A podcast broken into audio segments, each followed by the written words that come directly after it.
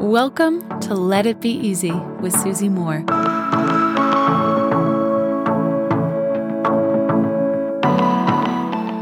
Are you very self sufficient?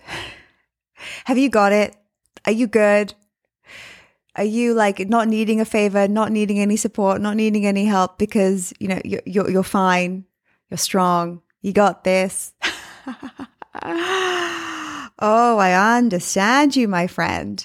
It's almost as if you know some of us are so thrilled to help others. We're so thrilled to step in to be the person who assists, who's useful, who's generous, but we'd never dare ask for help, right? We'd never dare want the tables turned where someone is able to come in and support and help take care of us.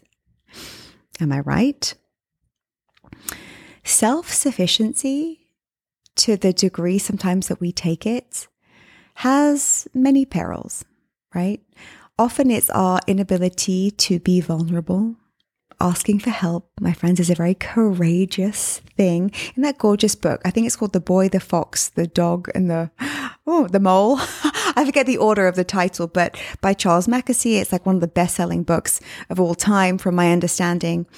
The boy in the book, who's speaking to the animals, says, What's the most courageous thing you've ever done?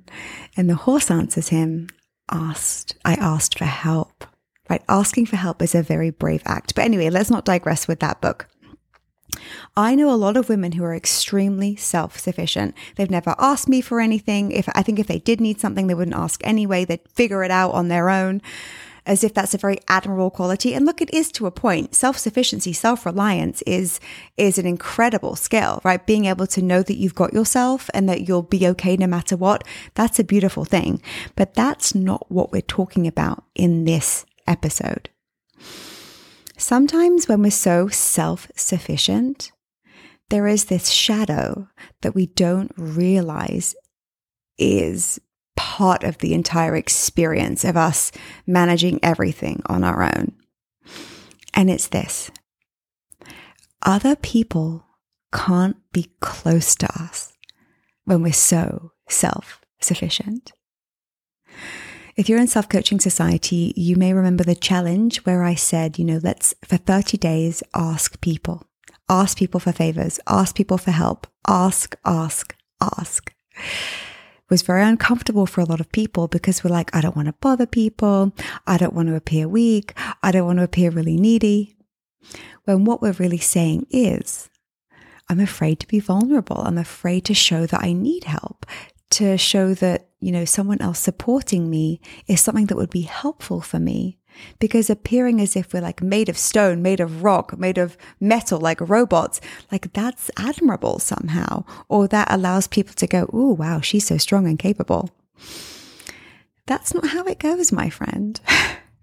and I asked a friend of mine who wanted to take up the challenge too, you know, when you're asking for all these favors, what you know what what's happened? Like what what's going on within you? Like you know on the outside i see people helping you helping you with your family helping you with your work helping you with planning. But what's going on within you? Because the benefits on the outside are obvious. And she said it's really interesting. I actually feel a lot closer to people. There is a closeness that is allowed to, to be there, to exist when we don't have to figure out everything on our own. I can tell you that if someone asks me for help, I feel kind of touched a lot of a lot of times because I think, wow, this person is letting me in to something in their heart. They're letting me in. And I hope that people, when I ask them, feel the same way. Closeness and connection, my friend, it's human. We're meant to experience this. And loneliness, depression, stress happens when we feel disconnected from other people. So if you're the self sufficient one, you're the strong one, you're the one that people lean on, why not be generous enough to ask for some help today, even with something small? Even with, hey, could you get the door for me? Even with, hey, uh, could you pick up something for me while you're at the store?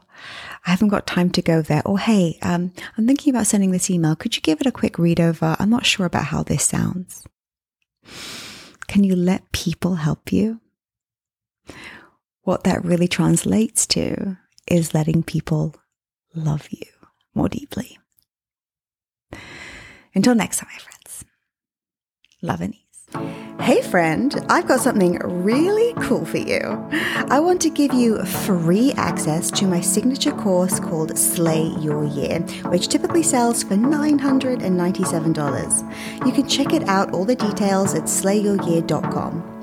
All you have to do to get access is leave me a review, leave a review of this podcast on Apple Podcasts, take a snapshot of it, and send it to info at susie-moore.com. That's info at susie-moore.com, and we'll get you set up with access.